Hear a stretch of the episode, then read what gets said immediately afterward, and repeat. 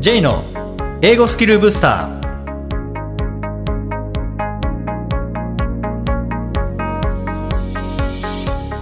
こんにちは、 J こと早川浩二です。こんにちは、アシスタントの秋です。この番組は旅行や仕事で英語を使えるようになりたい方、 トーイック などの資格試験の勉強をしている方、英語学習へのモチベーションを高めたい方にスキルアップのコツをお伝えしていく番組です。 J さん、今回もよろしくお願いします。よろしくお願いします。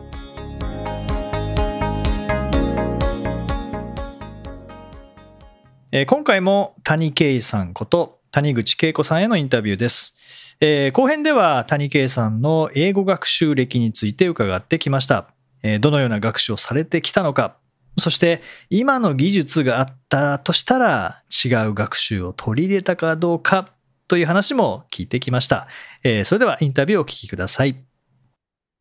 えー、今回も英語学習コーチで エーアイ 活用コーチの谷圭さんにお越しいただきました。谷圭さん、よろしくお願いします。よろしくお願いします。えー、谷圭さん、大学卒業後に日本オラクルとかソニーに勤務されて、まあ、その後英語学習コーチとして活動を始めたということをあのプロフィールで拝見したんですけども、会社員時代ってどんなお仕事されてたんですか？はい、あの会社員時代はですね、まずあの英語を使う仕事がしたくて、で最初その外資系企業である日本オラクルっていう会社に就職したんですね。で最初のさんねんぐらいが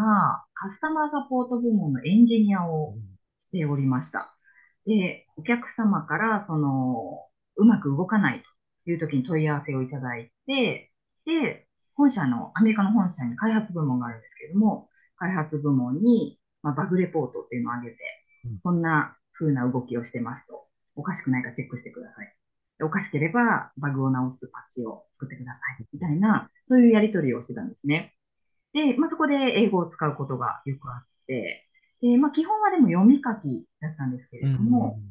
うん、で話す聞くが苦手だったんですね。はい、で時々あの緊急事態だと電話で話さないといけないんですけど、もうそれがですね、本当手に汗握るっていう状態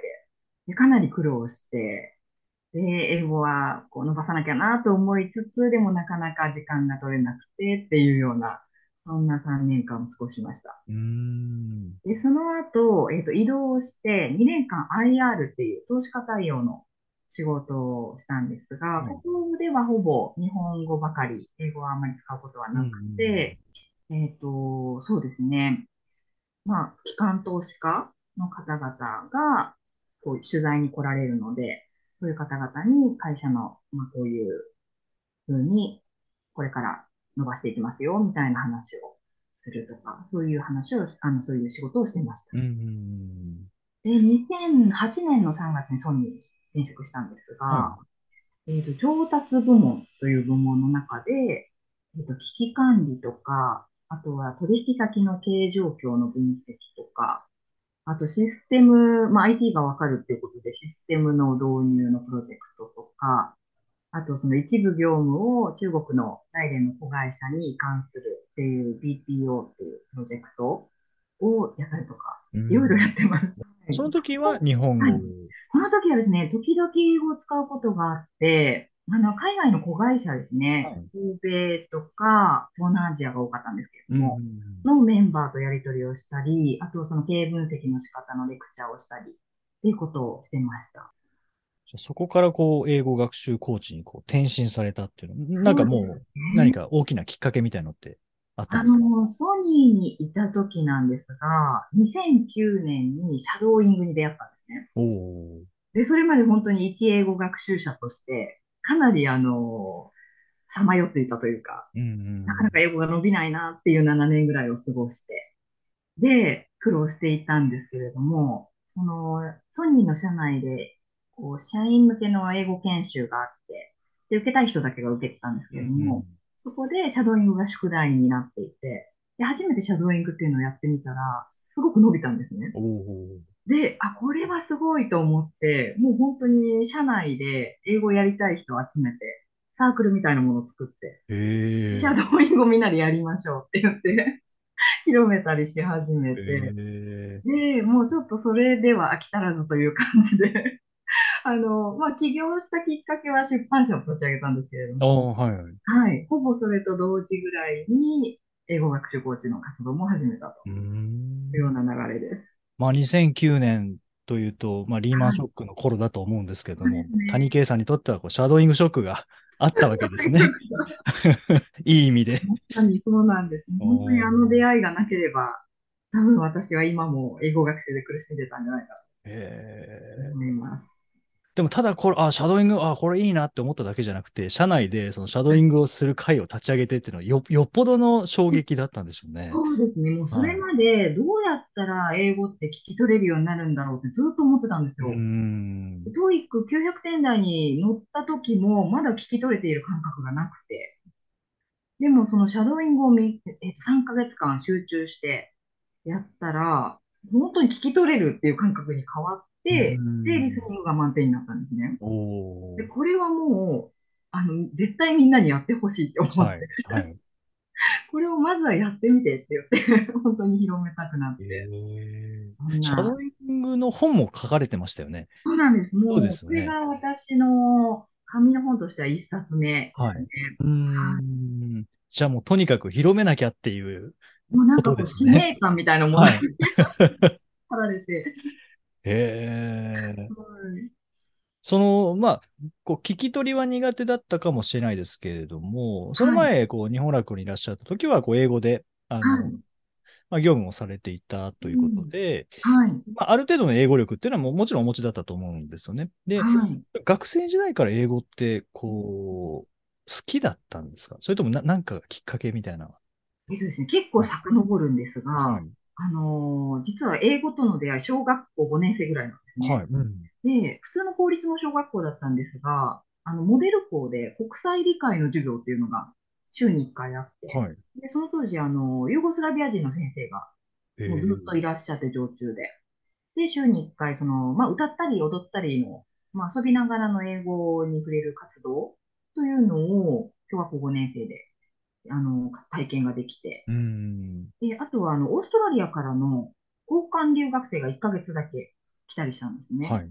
でそういうことがあってこうなんか英語喋れるようになりたいなっていうほのかな憧れを持つようになって、うん、で、あのー、親に頼んで イーシーシー ホームティーチャーに通わせてもらってたんですけども、あの中学校に上がったらちょっと勉強っぽくいきなりなってしまうので、はい、ちょっと落ちこぼれかけたんですね。うん、でそこでまたあの塾を見つけてきて、親が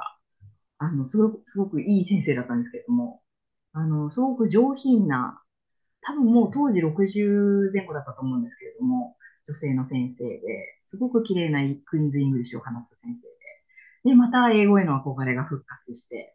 で結構一生懸命やるようになったら、英語ってこうやればやるほどやっぱりどんどん分かるようになっていくので、それでどんどんこう面白くなって得意科目になってっていういい循環で、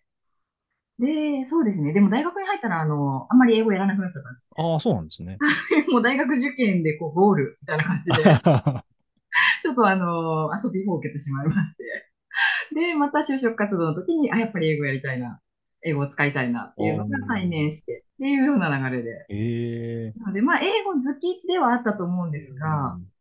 まりこう話す聞くっていうところよりは、本当に、まあ、大学受験に向けての勉強っていう形で中高はやってたかなと思います。なるほど。で、その時はもちろんシャドーイングというのはもう知らずにっていうことですね。知らなかったですね。でなんかこう、当時やっていた学習で、まあ、それはもう小学生の頃、中高大、それから、まあ、就職してからでもいいと思うんですけども、当時やっていた学習で、うん、今だったらチャット ジーピーティー とか使ったらもっと効率的にできたかもなっていうものってありますか？そうですね。なんかあの、中高までは結構基礎力つけるのにいい学習をしたんじゃないかなと思っていて、うん、でむしろやっぱり社会人になってからの方が、その話す聞くが伸ばせないっていう苦しみがあったんですね。うん、ですので、まあ、思い返すと、その社会人になってからのななねん、ななねんかんぐらい、シャドーイングに出会うまでのななねんかんぐらいにやっていた、まあ、英会話スクールに通ったりとか、やみくもにいろんなものを聞いてみたりとか、うん、なんかそういうのが、今だったらもうチャット ジーピーティー を使って、とにかく自分が必要そうなものからインプットするとか、えー、自分のシチュエーションに合った会話文を作ってもらうとか、うん、それを音声合成 エーアイ に入れて、それを聞き込む、シャドーイングするっていうことをやっただろうなと思って。あ、もうそれこそこう自分ごとか個別化っていうところですね。うん、そうですね。うん、なんか今のテクノロジーが使えたら他にこういう学習も入れてたかもなみたいなのってありますか？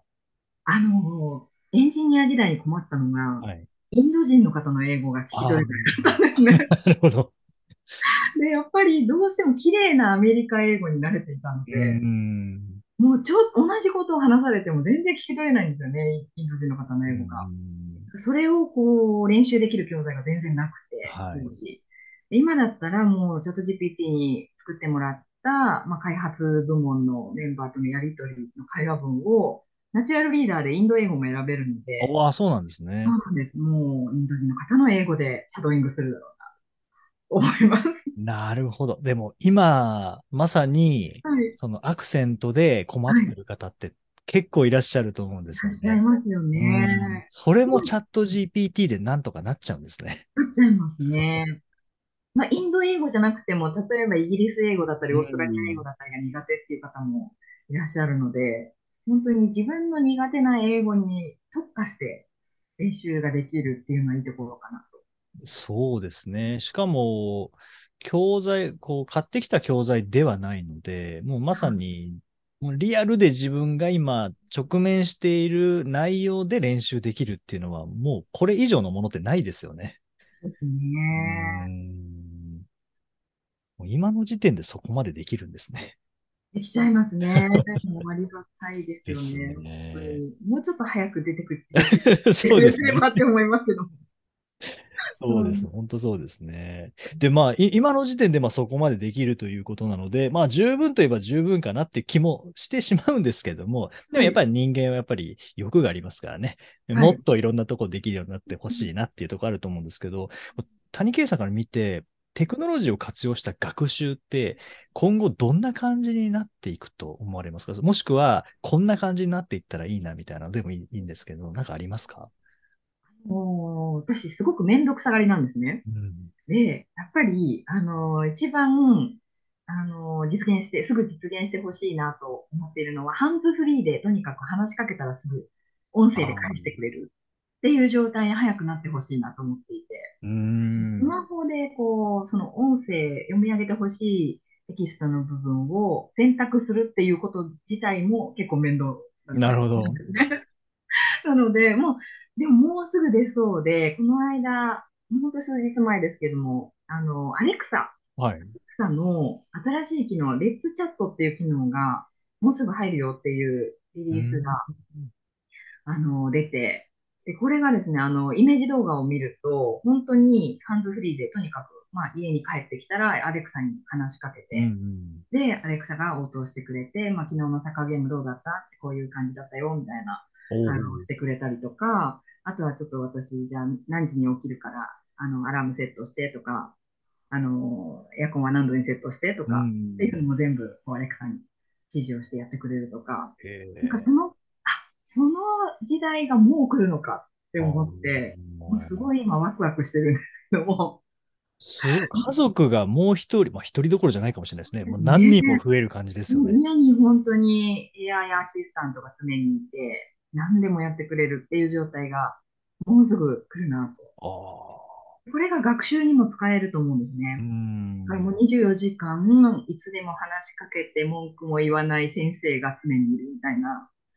家にいるっていう、そういう状態になるだろうな。うーん、おそらくスマホの中のアプリでもそれができるようになると思うので、はい、まあ、家にいればそういうホームアシスタントが答えてくれますし、外だったらスマホでそれができるようになるし、っていう状態になるのかなと。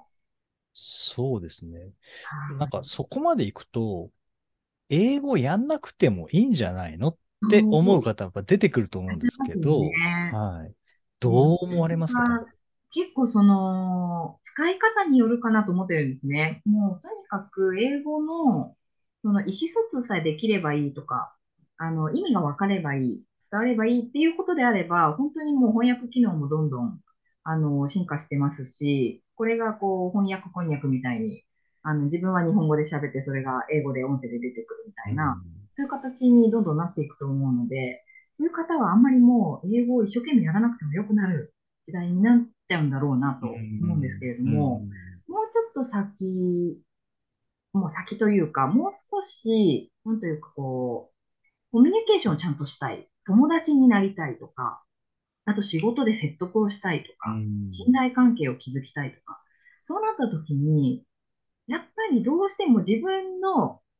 言語で肉声で話してくれたら、やっぱり嬉しいですよね。うん、そうですね。そこはやっぱり人間関係を作る上で、こうアドバンテージになるんじゃないかなと思うんですよね。うんで、その エーアイ で済ませてしまう人が増えれば増えるほど、肉声で英語を話せるっていうことの価値っていうのは高まるんじゃないかなと。ああ。むしろ。だからそうですね。そう、そうですね。うん、なんか英語をやらなくていい人が増える反面、うん、英語ができることの価値っていうのも増えるんじゃないかなと思っていて。そうですね。なんか逆に考えてみても、なんかこうやり取りしていて、いつもこう機械を通して喋っている人がとのやり取りの中で、あ、この人機械じゃない。仮にちょっとたどたどしかったとしても、あ、肉声でちゃんとコミュニケーション取ってくれるんだってなったら、うん、やっぱり信頼度全然違いますもんね。そうなんですよね。うん、やっぱりどうしても声から伝わってくる思いというか、そういうものってあるかなと思うので、うん、そこの力はやっぱり、うん、エーアイ には代替できないんじゃないかなと。そうですね。特にこう、対面で話すってなったときは、うん、なんかズームとかであれば、もしかしたらもう、こう、こっちは日本語で話したら勝手に英語に翻訳されて、向こうには英語で聞こえるみたいな。で、向こうは英語で喋ったら日本語に翻訳されて、日本語で聞かれるみたいな。もう翻訳、翻訳状態、いけるかもしれないですけど、対面でそれってできないですもんね。ねうん、やっぱりとっさに、こう、コミュニケーションしたいって思ったときに、何もデバイスなくても、はい。やっぱり肉声で会話ができるといいなとは思いますね。そうですね。そうなるとこう充電が切れたとか Wi-Fi つながらないとなってもなんとかなりますもんね。そうですね。だからそうすると英語学習の必要性は減るかもしれないけど、英語学習の意味はさらに強まるのかもしれないですよね。うん。うんそうすると谷圭さんからこう見ると英語はやっぱりやった方が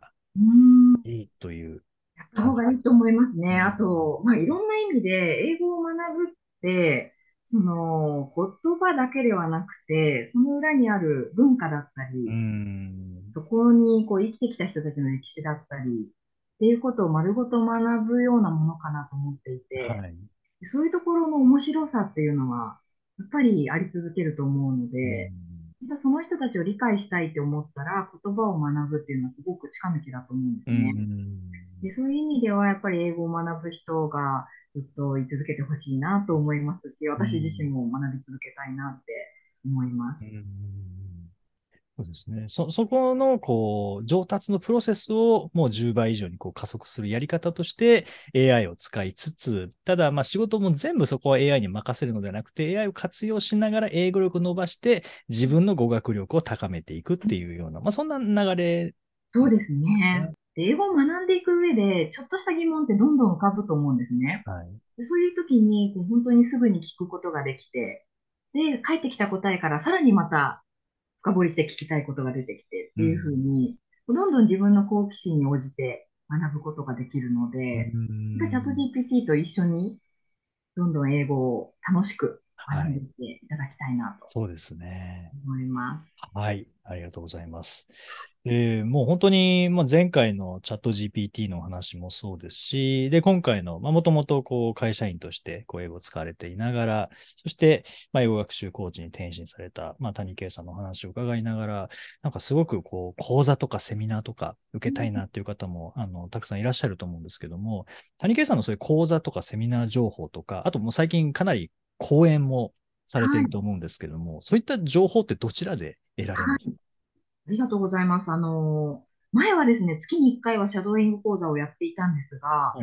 い、えーとですね、最近はもうですね、定期的なセミナーっていうのをやっていないんですね。うん、で、不定期で時々講座とか講演をさせていただいたりしてるんですけれども、もうあの一番いつもあるのは、ユーデミーの動画コース。あ、ユーデミー。というのがいつでも、はい、あのー、ご購入いただけて、で、ユーデミーってあの定期的にあのセールがあるので、うんうんうんまあ、セールのタイミングで購入いただくとかなりお得かなと思います。で、はい、ユーデミーさん の, あのセール情報は結構ツイッターで発信されますし、はい、あと私 の, その不定期開催の講座とか講演っていうのはツイッターでやっぱり流すことがあるので、あ、はい、あのツイッターで谷口恵子をフォローいただけるといいかと思います。はい。はい。そしたらあの説明欄にツイッターのリンクを貼らせていただきますね。はい、ありがとうございます。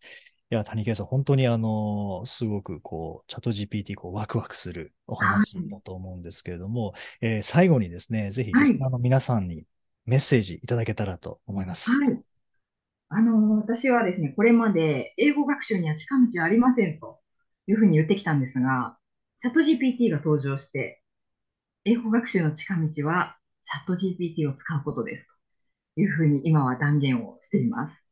で、もうとにかく具体的にこういう状況で使えるようになりたいというイメージがある方は、もうそこに向けてとにかく最短ルートをチャット ジーピーティー とともに行っていただければと思いますし、もし具体的な目標はないけれども、なんとなくこう英語を話せるようになるといいなと思ってるっていう方は、楽しみながら毎日チャット ジーピーティー と英会話をするだけでもどんどん伸びていきますので、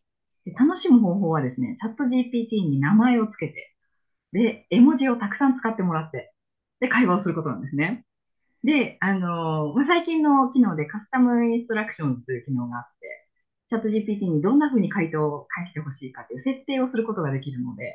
一回その設定をしておけば、毎回絵文字を使って、毎回ケイコーって呼びかけてくれて、で、カジュアルに友達のように話してくれると。そういう機能もありますので、あのぜひですね、本当に楽しみながら英語学習できれば、あんまり勉強って思わずに英語力を上げていくことができるので、ぜひ楽しみながら英語力を上げていっていただけたらと思います。はい、ありがとうございます。はい、チャット ジーピーティー に名前をつける。はい。あの、チャッピーとかですね。何でもいいんですが、ジェニーとかですね。谷口さん、ちなみにどんな名前つけられてるんですか？一応ジェニーにしてます。ジェニー。あーいいですね。あ、じゃあ、まあ、毎日ジェニーにはこう話しかけて。そうですね。はい。いいですね。確かに、こう、機械感があるよりも人間感がある方がいいですもんね。はい、ね、もうあの、なんか人間、友達だと思ってると、やっぱり毎日、もう暇さえあれば話しかけたくなるので、でジェニーちょっと聞いてよっていうこうちょっと愚痴ったりもできますし、はい、気軽にですね。いいですね。まあ、機械だからといってこう怖がらずに、もっとこう 気, ら、ね、気楽に気軽に接していると、うんまあ、全部返してくれますもんね。そうですね。怒ることもないので。はい、そうですね。はい。ぜひ、あの、英語学習に関してもまた、もっと詳しく使い方知りたいという方はですね、えー、谷圭さん書かれた エーアイ 英語革命、えー、こちらもあの、リンク貼らせていただきますので、ぜひチェックいただけたらと思います。えー、谷圭さん、本当に前編後編と、あの、ワクワクするようなお話をありがとうございました。僕も、ますますチャット ジーピーティー 使ってみたいなっていう気持ちになりましたので、はい。ま、まずは名前をつけるところからいきたいと思います。改めまして、本当にありがとうございました。ありがとうございました。だいひゃくはちじゅうはちかいをお送りしました。ジェさん、はい、もうすぐハロウィンですね。そうですね。ハロウィン、知らない間に根付きましたね。だいぶ日本に定着しましたね、この文化。そうですね。はい。いやでもこのハロウィンが終わると、まあ、ハロウィンの話をしてないのにハロウィンが終わった話しますけど、ハロウィンが終わるとクリスマスムードになりますもんね。なんでしょうね、切り替え結構早いですよね。はいはい、クリスマスが終わるとお正月ムードですもんね。もうほんと早い。日本人は柔軟ですね。そう。J さん、ちなみにハロウィン、クリスマス、お正月だったら、まあなんか変な質問ですけど、どれが一番好きとかありますか？どれが一番好き？クリスマスですね。ああ、即答でしたね。はい、な、なんでですか？それ、プレゼントもらえる立場じゃもうないですしね。なんでしょう。わかんないですよ。まだサンタさん来るかもしれないですよ。来るといいですけどね。はい、来るといいですね。はい。現金でも頼もうから。もうそうなるからもうダメなんですよね。そうですね。大人はそうなっちゃうと。だからダメですよね。時間が欲しいとかなんかもう。現実的。休みが欲しいとか。そうそうそう。でも雰囲気いいですよね、クリスマスやっぱり。あのあたりのやっぱ雰囲気が好きなんですよね。うーん、こう年末になってきたよっていう。そうですね。なんか、うん、お正月来ちゃうともう終わりかってなっちゃいますよね。なんかもう休み終わりっていう。そう。ただクリスマスあるとまだお正月待ってるっていう。うん。いや、なんだろう。僕はどっちかというとお正月来たらまた始まっちゃったっていう感じなので、それはそれでいいんですけど、なんか僕多分終わる方が好きなんじゃないですかね。あ、そっか。それ大きな違いですね。うん。そっか、クリスマスってそうですよね。年末に近づいていく終わり的なイメージですもんね。そう、多分クリスマスという、まあ、あの雰囲気も好きなんですけど、年末で今年も終わるっていう、なんかその雰囲気が好きなのかもしれない。クリスマスからの年末に近づいていく。はい、まあ、うん、あ、でもやっぱりクリスマスソングが流れてるぐらいの方が、僕の中ではこう年末感があるので、あ、じゅうにがつにじゅうごにちぐらいまでですかね、やっぱり。なんかこう街全体ちょっとやっぱり若干のお祭りムードっていう感じありますよね。なんかそう、音楽もそうだけど、みんなワクワクしてますよね。そう、そんな感じしますね。あの辺りは色も赤と白みたいな感じで。確かに、うん、でもにじゅうろくにちになると緑色がちょっと出てくるじゃないですか。出てきます、色的に。色的に言うとそうですね、うん、なんかこう本当に年末っていうこう厳かな雰囲気になるので、ワクワク感ではなくなるんですよね。確かにそうですね、うん、まあ、せっかくなのであのハロウィンの話も し, しましょうか。すいません、そうでしたね。これは年末にしましょう、今の話。そう、あ、そうですね、すいませんでした。ついつい、はい、そっか、ハロウィン。あきさん、なんかハロウィンってなんかイベントするんですか？いや、私の中でまだ私の中では根付いてない。認めてない。いや、認めてないとかではないんですけど、なんでしょうね。なんか私の中では根付きづらいですね。はい、やっぱりあのトリックオアトリートよりもトイックオアトリートの方がいいっていうことですかね。出ました。それは馴染んできました。だいぶ。それは馴染んできましたけど。はい。え、J さんなんか。かぼちゃ掘ったりとかするんですか？しないですね。しないですよね。はい。なんでしょうね。一番世代的にはもっと若者っていう、学生とかは結構仮装したりとか、うん、もう柔軟にそれ取り入れて楽しんでるイメージですけどね。そうですね。仮装したことないですね。したことないんですよ、私も。うん、そう、だいぶこうもっと若い世代の子たちがこう楽しんでいる感じかなっていうとこですかね。確かにそうですね、うん、だからあんまりこう話す内容を持ってない。そうなんですよ。今私もハロウィンかぼちゃ掘るとか言っちゃいましたけど、そんなこと実際やるのかなって今。そう、なんか思い出がないんですよね、うん、ハロウィンに対して。あ、そっか、うん、あ、本当それですね。私たち世代はそういうハロウィンを過ごしてきてないので、うん、思い出がない。思い出がない。いや、ないですね。いや、何するんでしょう。分かってないんですね、きっと。分かってない。そう。仮装するぐらいしか分かってないです。そうですね。うん、仮装したこともやっぱないので、何に変身したらいいのかも、ちょっとピンとこないですね。できないですね。僕、女装したことあるんですけどね。それ多分ハロウィンじゃないですね。ハロウィンじゃないですね。察したっていうか、この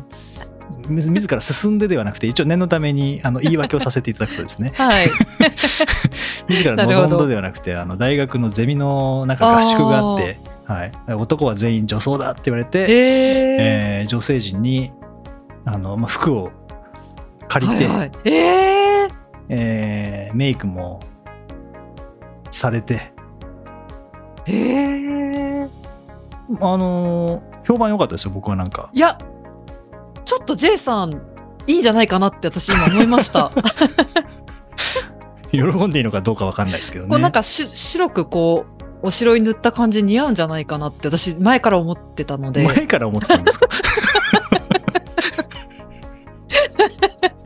前から思ってたって。すいませ